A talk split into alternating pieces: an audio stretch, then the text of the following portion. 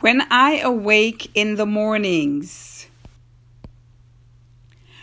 it's morning and I'm grateful for another day. I smile because I can, and more because when I blink my eyes open, I confirm that I am alive.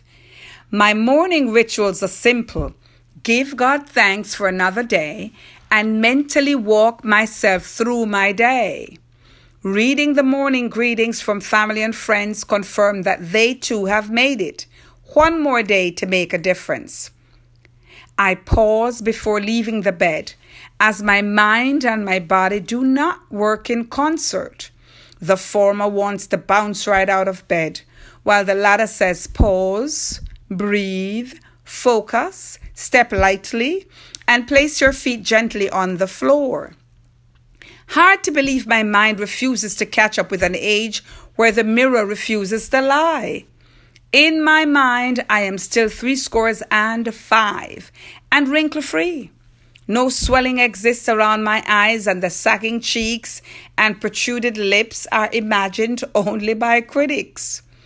It is the mirror that is starting to show wrinkles on its surface. It is the faint imagination of the aging fairies that is putting squeaking pressures on my knees. That dark, confident person staring back at me is agelessly beautiful. When I wake up, I pray optimism into another day. The pressure of the scale won't spin me beyond control.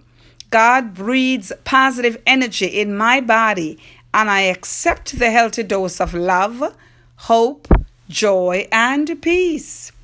Refreshed and focused, I can face anything that comes my way. Waking up is easy as it is beyond my control. What I control is how I treat that gift. When I wake up in the mornings, I choose to live.